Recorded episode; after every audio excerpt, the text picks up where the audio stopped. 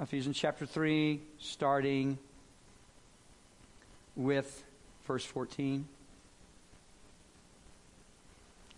And I'll just tell you this much at the beginning. This is Paul's prayer, urgently, desperately praying that we would get a clue. For this reason, I bow my knees before the Father, from whom every family in heaven and on earth derives its name.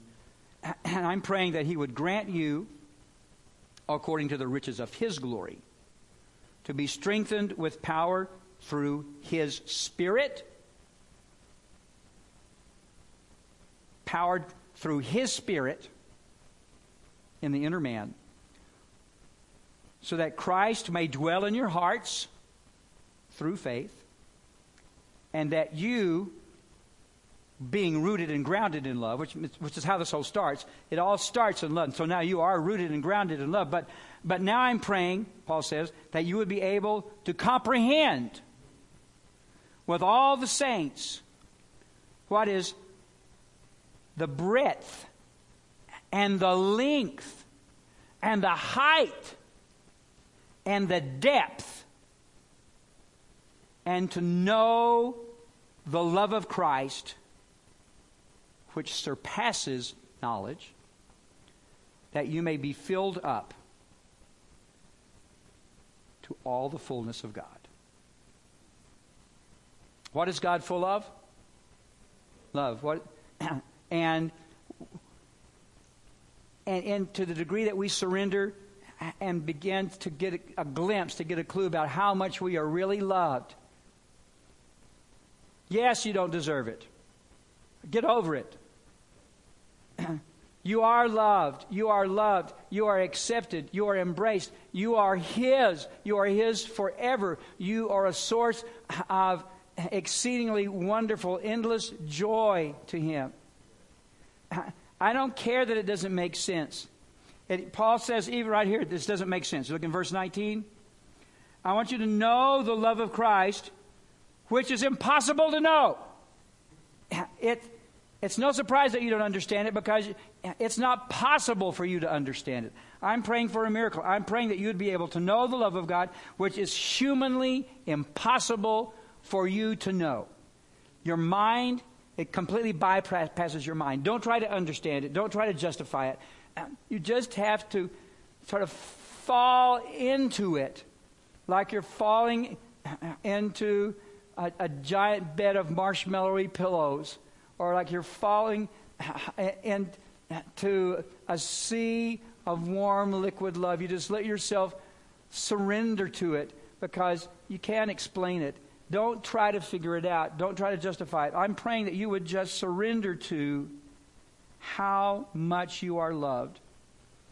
Because at that moment, when you surrender, and when, when you get this epiphany, the Holy Spirit has to reveal it to you. It can't, be, it can't be accomplished any other way than by the Holy Spirit infusing your heart with this. This is a work. As I'm, I'm going to try to talk in the rest of my sermon. um, this is absolutely straight up 100% a work of the Holy Spirit. The reason you can't understand it or make it happen is because it's humanly impossible to understand or apprehend. It is straight up 100% a work that the Holy Spirit imparts to you. And we quench the Holy Spirit all the time, and that's what keeps us from resting and walking in this. But to that point, when you are filled up with all of the love of Christ which surpasses knowledge, excuse me, you'll also begin to be walking in the fullness of whatever it is that fills God up. Because what fills God up his character, his nature, his love. At a degree and a depth and an intensity beyond anything that humans are capable of replicating. And that's what it means to be his, is to be inundated and resting in his love. so,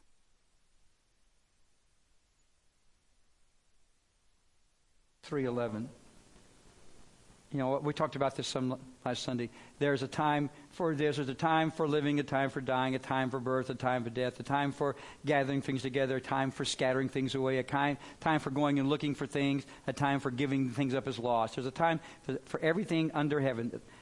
And then uh, the preacher, Solomon, says, and in all this, God has set eternity in their heart. Then, then he says this kind of obscure thing. He says, Yet so that man will not find out the work which God has done from the beginning even to the end. So he's, he's set eternity in the hearts of every person. Every person on earth has a yearning, a hunger, a connection, for, for a connection that will take them to a place, take us to a place where we finally feel safe and we finally feel completely whole. Not just healed, but whole, restored, complete. We all have that hunger. Even if you've had the best life in the world, the best parents, plenty of money, wonderful kids and grandkids, had a satisfying job, we, got all, we all still have this cognitive dissonance between how we how we connect to ourselves and to the world and how somehow we just intuitively know that it's supposed to be. and of course, we understand a lot of things based on the gospel uh, about what that is, why it is, and that Jesus has come to fulfill that. Even at that, our relationship with Jesus is only a bridge to get us to eternity, to that eternity experience where we finally shed the flesh and, and we can, because um, we're going to be battling the flesh and we're going to be battling the world. In this world, you'll have what? Does it say anywhere that in this world you will have wholeness? Does it say anywhere in this world you will have completeness and, uh, and, and rest? In this world, you'll have tribulation. We get peace from Jesus. Jesus is our peace but we are constantly battling a broken world and a a veil of flesh that we walk in. So sometimes we have good days and bad days. but at least we know where our hope lies. Otherwise, people who don't know Jesus, who haven't had this experience that, John, that Gene was telling us about, where we finally realize that we are just absolutely, completely, totally, unconditionally loved all the time, um, if you haven't had that, then you've got this full time yearning in your heart. And this song bypasses people's brains and penetrates right to that home. Home is always a metaphor, metaphor for what? And for believers, it's a metaphor for Jesus. For even, but out in the world, it's a met- coming home is a metaphor for what? Coming. What did you say, Connie?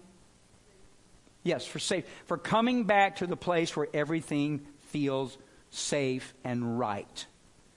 Everybody, when we say it feels like coming home, I mean, uh, Randy Newman has this a wonderful, wonderful power song that that's called "Feels Like Home." um, about finding a relationship with somebody to love that he never thought he would have. It feels like talking to Jesus to me. I don't know who he was talking about. but all these people up there were singing, and we will come back home, and we will come back home, and we will come back home. And they're getting excited about coming back home. They, they're just singing a song, right? They're just singing a song. Uh, I, of course, now they're, they're all professional singers. Most of these people are probably uh, making some kind of a living on Broadway. Um, that, so they're trained singers. But, but here's what I think didn't happen that day. I think that, that the director didn't say, okay, when we get to this song, I want you to try really, really hard to just go nuts, like you were really excited about it. Um, because this is the big important part of the movie where P.T. Barnum makes a decision to try to go out and rebuild his family and, and go back to his roots. And, and so we want, we want you to demonstrate that by acting out like, pretend you're really excited about this idea of going home. No, that's not what we saw here. I promise you, that's not the stage. They were not acting out stage directions. they were pulled into this song and they started singing about going home, coming home again, home again. And you see, the body language is basically, basically two types of body language. I mean, everybody's bouncing up. By the end of the song, everybody's bouncing. They're, they're exhausted. But as they get through the last chorus, uh, there's two primary types of, of gestures that are going on. Did you notice them? One, one gesture is this people just touching, holding their hearts, holding their hearts. And the rest of them are doing what? Just praising God, whether they knew it or not, and holding their hearts. Pray. This is hardwired into everybody. This is a reaction that's hardwired into people who are having an, an ecstatic experience with God even if they don't know that's what it is. Because why? Because He has hidden eternity in our hearts. Whether we know that's the feeling or not, He has hidden eternity in our hearts. And they started resonating, this desire to come home, to be safe, to be whole, just, just burst out of their hearts. And for a second, they had this hope they had this realization, this intuition that one of these days somehow it's going to happen. We want it so much, and somehow, someday it's going to happen. And for just a, for about three minutes, they were in heaven. They didn't know that's what was happening, but that's what was happening. So, so our, our challenge as believers first of all, to understand that this is a thing. Y'all, this is a thing. Eternity is hidden in people's hearts, and they are hungry to have that yearning satisfied. We've got the good news. And now you can see you can see how many people out there, just random people, just sang a song.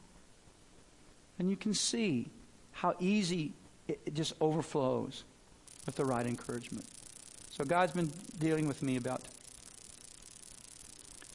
uh, understanding that for ourselves and, and how to find a way to somehow speak to that in our community and to and our friends and our uh, the people that we come across wherever they, we are. um, and and I was meditating about this last night, and the Holy Spirit reminded me that this is something that's His work, not ours. It's not Jonathan's work. It's not Shirley's work. It's His work. The Holy Spirit bypassed. I mean, Hugh Jackman didn't preach a sermon, did he? The Holy, even though Hugh Jackman is a Christian, in case you didn't know that, he's a Christian and, and he cares deeply about his relationship with God. and maybe some of that anointing in his heart was just flowing out. I don't know. but nobody said anything. The Holy Spirit short circuited know, pay attention to this. The Holy Spirit short circuited their intellect. They weren't sitting there saying, um, this is interesting. This is interesting uh, philosophical proposition here.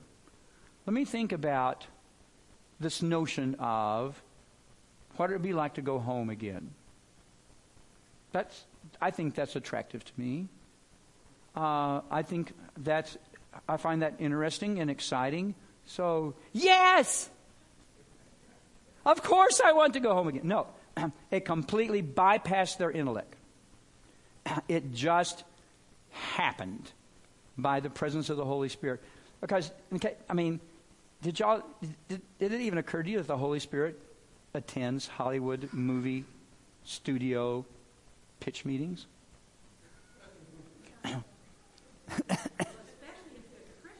Especially, especially if they're believers there. And I'm sure that Hugh Jackman wasn't the only believer there. There are more Christians in Hollywood than you would be led to believe. Um, So they it bypassed their intellect and it touched their hearts by work of the Holy Spirit. The Holy Spirit is doing this all the time. He's wooing and he's and he's reaching out and he's available. Um, and I promise you, if if there had been a debrief after that, after that, everybody was going, "Oh my goodness!" If there had if there had been an opportunity for Hugh Jackman, can you imagine how powerful this would have been for Hugh Jackman to have had the freedom in this meeting to say, "Wow, friends, do you know what just happened?" And can we all agree here that something magical and amazing just happened here? Let me tell you what this is. Let me tell you what this is about. Without being pushy, not being preachy, to just provide some people some context afterwards. After they'd had the experience to say, This was God. I don't care if you believe in God or not, God believes in you, and this is what we just experienced Him. Because Blaise Pascal said, blah, blah, blah, and in Ecclesiastes it says, We've got this yearning to come home. Some people would have gotten saved that day. Absolutely, no doubt about it. Some people who didn't know Jesus when they walked in would have known Jesus walking out. So, um, we have an, an opportunity to maybe be people who provide context.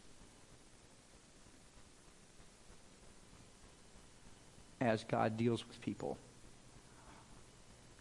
And and that's that kind of ties me back to. I want to get us sort of back on track now, just real briefly. Remember, once upon a time, back before Thanksgiving, do you remember what we were doing? Oh, yeah. We're studying the book of Acts. So let me just remind you, we were in Acts chapter 8. After spending a year, we got all the way to Acts chapter 8. Um, and we've gotten to the part where the disciples have been chased out of Samaria. I mean, they've been chased out of Jerusalem except for, I mean, the believers have been chased out of Jerusalem. There's like just the 12 disciples and some, and the church was, little church was left. And they, some of the believers had gotten to Samaria, and God was doing miracles uh, through the power of the Holy Spirit. Uh, chapter 1, chapter 2, chapter 3, chapter 4, chapter, every chapter that we've been through so far has had an expression of the power and the presence of the Holy Spirit breaking into people's lives, turning things upside down, inside out, shaking them up, getting God getting his, their attention to the power of the Holy Spirit. And some meetings have probably looked a lot like this. Can we agree? Some of those meetings probably looked a lot like this, where the Holy Spirit just shows up and people's minds just get blown. Why shouldn't it be that way? Whenever people get together and gather in Jesus' name and surrender the power of the Holy Spirit, why shouldn't there be exuberant, overwhelming joy all the time and people high fiving each other and waving their arms and crying out with joy, knowing that they have been embraced by the living God? Why wouldn't that be? Why, why isn't that happening all the time? I know some of those meetings in the book of Acts look like that. So they were uh, so they were in Samaria, and people were getting healed. Just as a guy named Philip was going around preaching, people were getting healed. And there's this dude named Simon, uh, who was a magician, who, who tried to pretend he was something, even though he was just tricking people. Even Simon believed. Uh, he was constantly amazed, it says. He was constantly amazed. and um, because what he saw was genuine. It was the power of the Holy Spirit that was intervening, and, and who came down from heaven and blasted a hole in reality and changed their reality. So, so this is a new verse today, Acts chapter 8, verse 14. I love this verse. And pay attention to this verse. um, there are, there are, uh, the, the scripture is rich and deep with revelation for us. But every once in a while, you come across a verse that has a very powerful message that we must not forget. Must not forget. Acts chapter 8, verse 14. Now, when the apostles in Jerusalem heard what was going on in Samaria and that they had received the word of God, they sent them, Acts chapter 8, verse 14, they sent them Peter and John. Hey, and, and Peter and John don't leave. They hardly leave town. They hardly leave the, the, the, the house where they're hanging out because there's a, like a price on their heads. but they sent Peter and John to Samaria. Nobody wants to go to Samaria. A lot of places in the world people didn't want to go. One of the places for Jews that they absolutely did not want to go was Samaria. So, but they pick Peter and John up and say, "Dudes, do you hear what's happening? The people in Samaria have heard the word of God. Oh no, we we need for you to go right now." So they sent them Peter and John, who came down and prayed for all the believers that they could find in Samaria. I don't know how long that took. They prayed for them so that they might receive the Holy Spirit. Next verse, verse 16. For he, Holy Spirit, had not fallen upon any of them. They had simply been baptized in the name of the Lord Jesus. And then they began laying their hands on them, and they were receiving the Holy Spirit.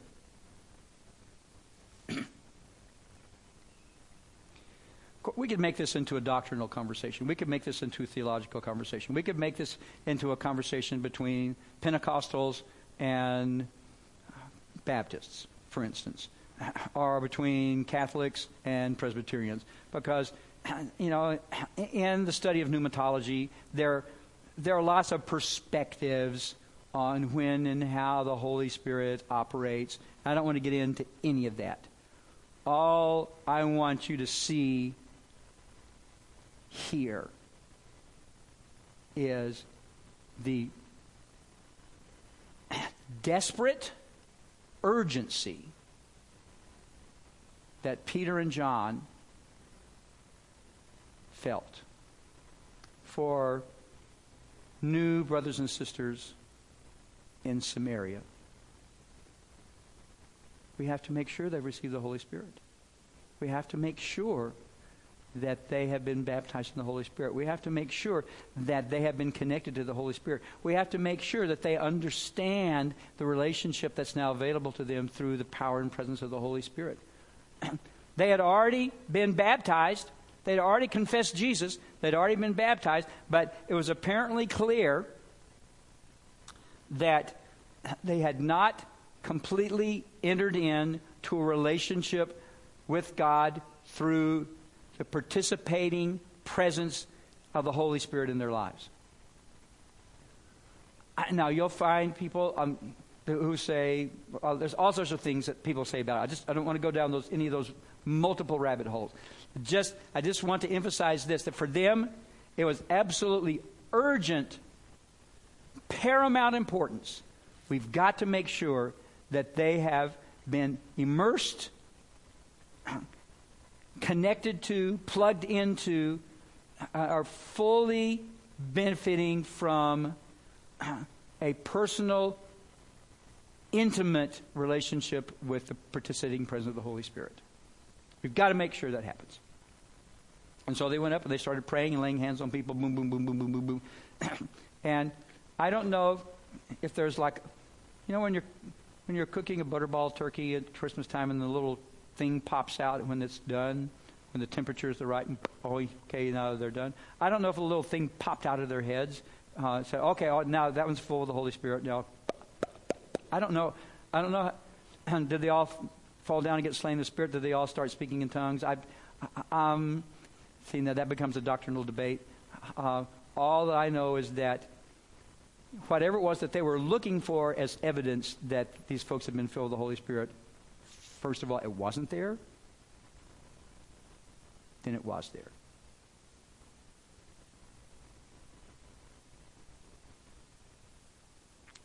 So, my question is let's just start with this. Why? This may, this may seem like a rhetorical question, but, some, but rhetorical questions are not useless questions. We need to think about this. So, Here's my question Why were they so desperate? These people had been, they had, they had named the name, they had accepted the name of Jesus, they expressed their faith in Jesus, they had all been baptized. You know what happens in most churches? When somebody comes forward, accepts Jesus, uh, confesses Jesus as Lord, and gets baptized, you know what? You know what happens in most churches?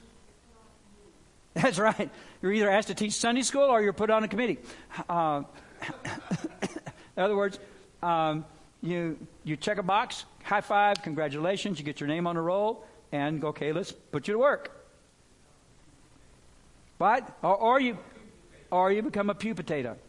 You know, there's some people that uh, stand on the promises, and there's some people who just sit on the premises. Uh, that, so they, uh, uh, um, they, so, so, but anyhow, that's considered to be uh, the bar that you have to cross. You, you confess the Lord, you got baptized. Congratulations, shake hands. Welcome to the family. Big celebration. You know, you, you get your picture like in the foyer. Uh, they make you your own permanent name tag. Um, and we go on. But they said, Yay, Samaritans. So we've got a bunch of Samaritans that have been baptized. Yay, have they received the Holy Spirit? Well, I don't think so. What? We've got to get there now. Hurry, hurry, hurry. Saddle the camels. um, I, I don't know if there were camels. I, um, but anyhow, they got there, and it's not an easy trip. From, from Jerusalem to Samaria is Samaria's um, way north and mountainous, rough territory. Not a, a, great trip. And like I said, nobody wants to eat, go to Samaria because the food's no good and, and the people are mean. Um, but they went. And everywhere they went, people started receiving the Holy Spirit. So here's my question Why? Why did they go to such extreme lengths after it appeared, from most of our perspective, that the, that the main checkbox had been checked? Why was this important to them? Discuss. Yeah, we're discussing now. Nate's going to discuss first.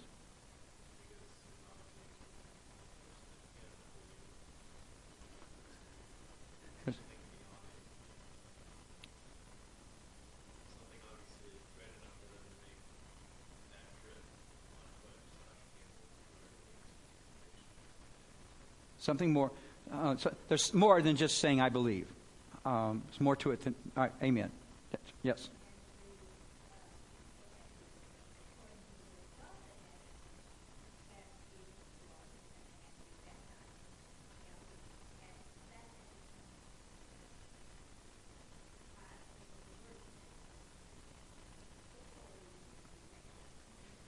All right, so, so now you're back in chapter 2. Uh, that you repent, believe, be baptized, and you'll receive the gift of the Holy Spirit. That's part of the promise. So you could you could make the argument that well, they're not they didn't finish the process, but which still kind of goes back to the question: Why was it important to finish the process? Why was it important for them to be? um, why were they considered to be incomplete without having evidence that they had all received the Holy Spirit? Keep talking.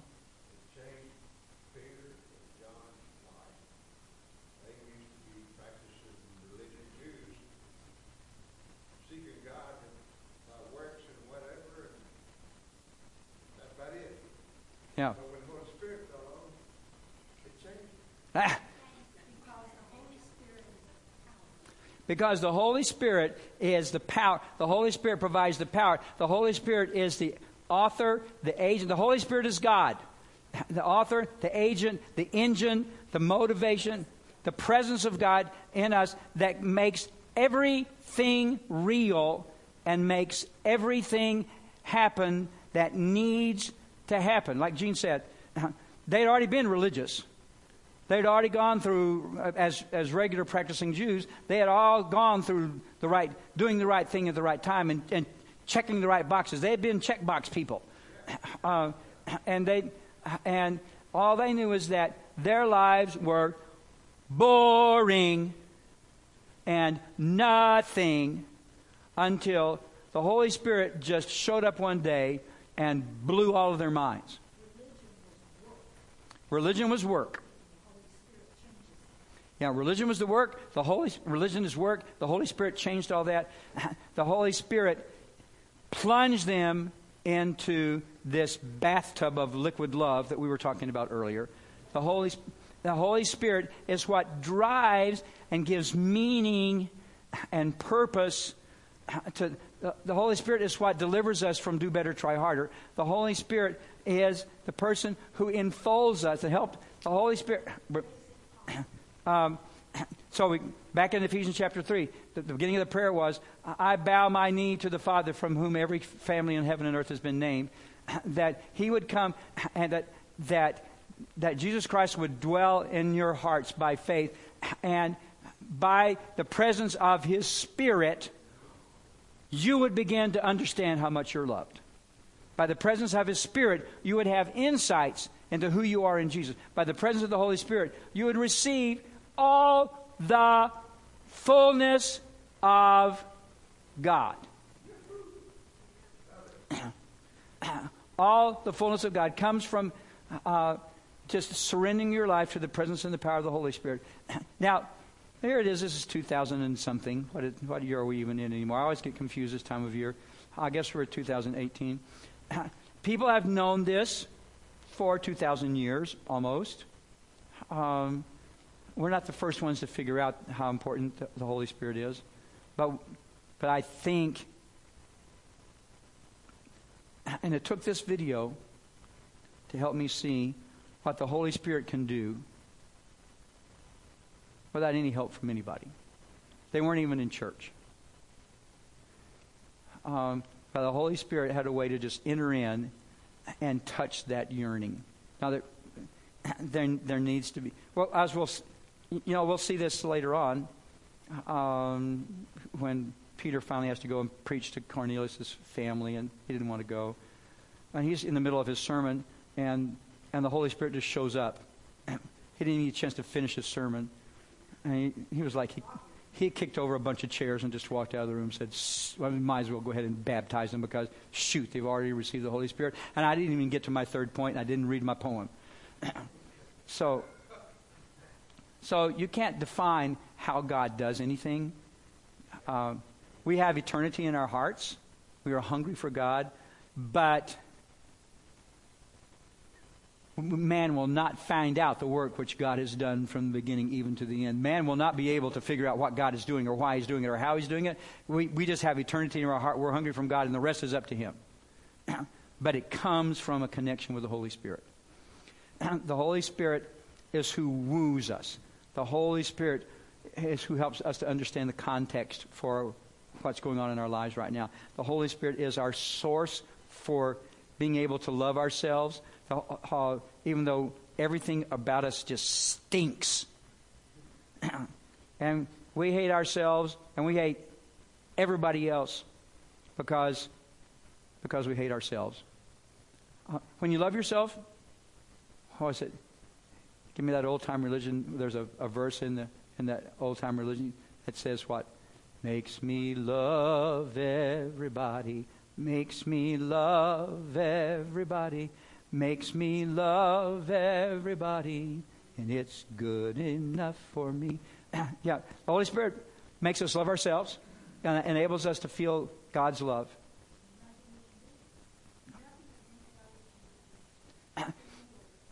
Nothing, nothing, there's n- nothing, nothing, absolutely nothing that can be accomplished without the participating power and presence of the Holy Spirit. In my, nothing that can be done in me, for me, with me, nothing that we can do for each other, nothing that we can do in this community that isn't accomplished by the presence and power of the Holy Spirit. Now, I, I understand that Christians are really good at organizing stuff.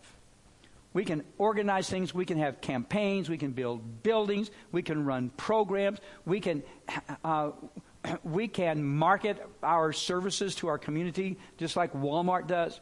And you can get a crowd. But when you get that crowd, if you don't connect them to the Holy Spirit, you got noisy gongs and clanging cymbals. You got, you got nothing that lasts for eternity because the Holy Spirit is the complete author of all of that. So, um, you just have to. The Holy Spirit used that little video to remind me, to reveal to me what He can do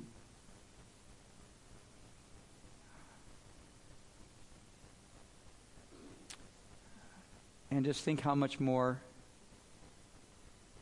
that power can be released and focused. We've got a whole church of people praying and surrendered, submitted to the Holy Spirit.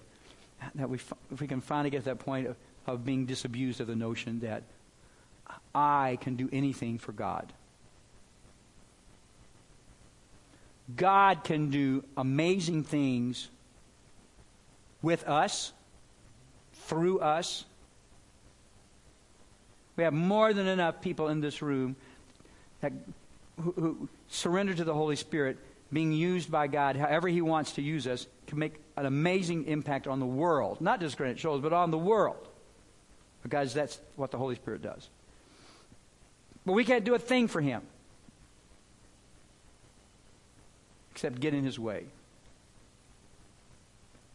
So, you know, I'm even thinking about, you know, we've, come up with this phrase that's kind of a paraphrase of Acts 1, verse 8. It says, You'll receive power when the Holy Spirit comes upon you.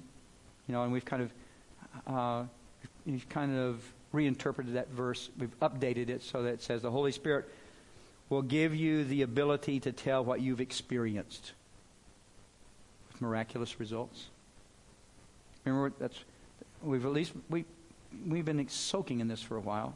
The Holy Spirit will give us the ability to tell what we have experienced, to be beacons for the good news of Jesus based on what we've experienced with miraculous results. But what is the biggest miracle? I mean, people were healed, people were speaking in tongues, people were doing were being delivered from demons. Um, there are all sorts of things that happen when the Holy Spirit moves. But there's not a bigger miracle than, that I can think of than for people coming to a full realization of what it means to come home. Because you have to, coming home is is the whole purpose. Coming home to be his coming home where you come to that realization that in Jesus, you're deeply loved by God. Just think about this. Wherever it is that you, you know, you're just a person who's out there in the world, just wandering around, just bumping into things, just trying to do the best you can, just trying to pay your bills, just trying to figure out your life.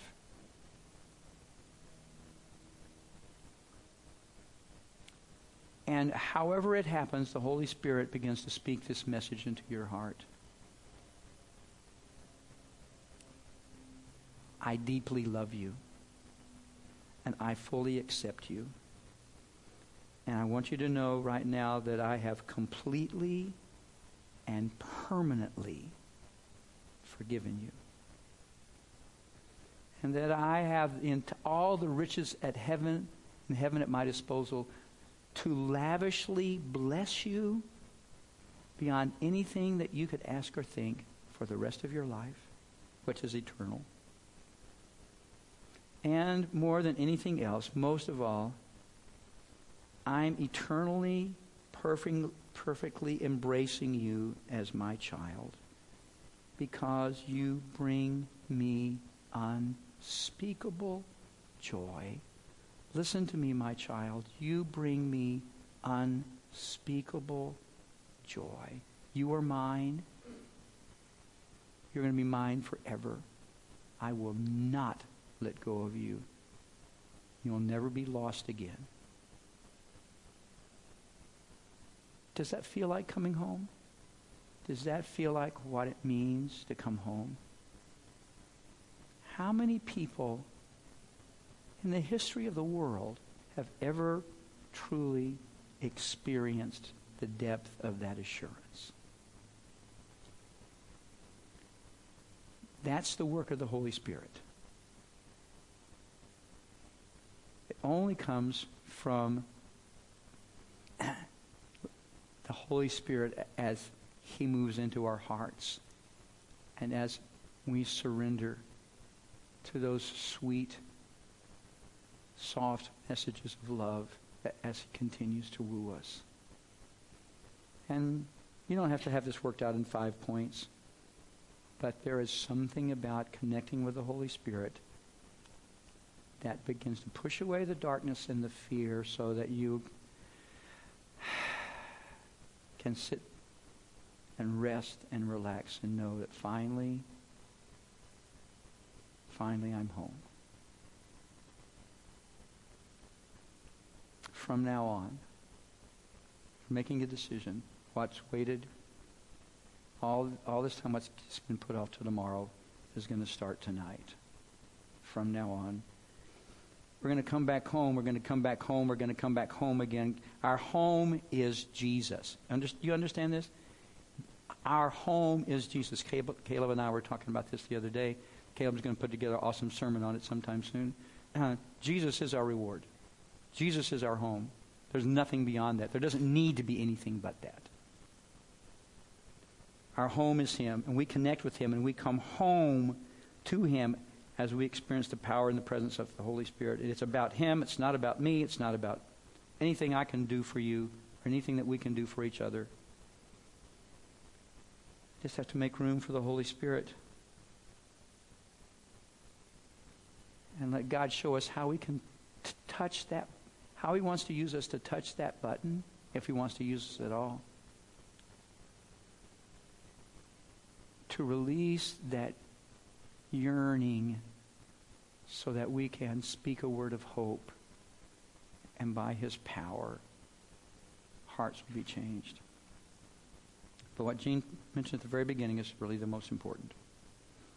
It all starts by fully surrendering to the presence of the Holy Spirit in our lives and accepting as done, done, done, done, that we are loved in ways we can't imagine. We can't justify it or understand it, but it's true. It's true. It's true. Our brains are just programmed to believe lies. It will take a conscious choice and the, and the anointing and the grace of the Holy Spirit to reprogram your brain, to reprogram your heart understand that it's true of you. We have come home. We have come home. We have come home. We have come home. He is our home. And we won't ever be lost again. And I want you to stop for a second and think about that. And I want you, I want you to just thank Jesus. Just between you and him, I want you to thank him for your homecoming. And in this moment, ask God one more time, please, Lord, fill me afresh. Fill me with fresh oil. Anoint me with fresh oil. I surrender to the presence of your Holy Spirit in my life. Whatever you want to do with me, I surrender again. Come, Holy Spirit. Bring me home. Come, Holy Spirit. Bring me home.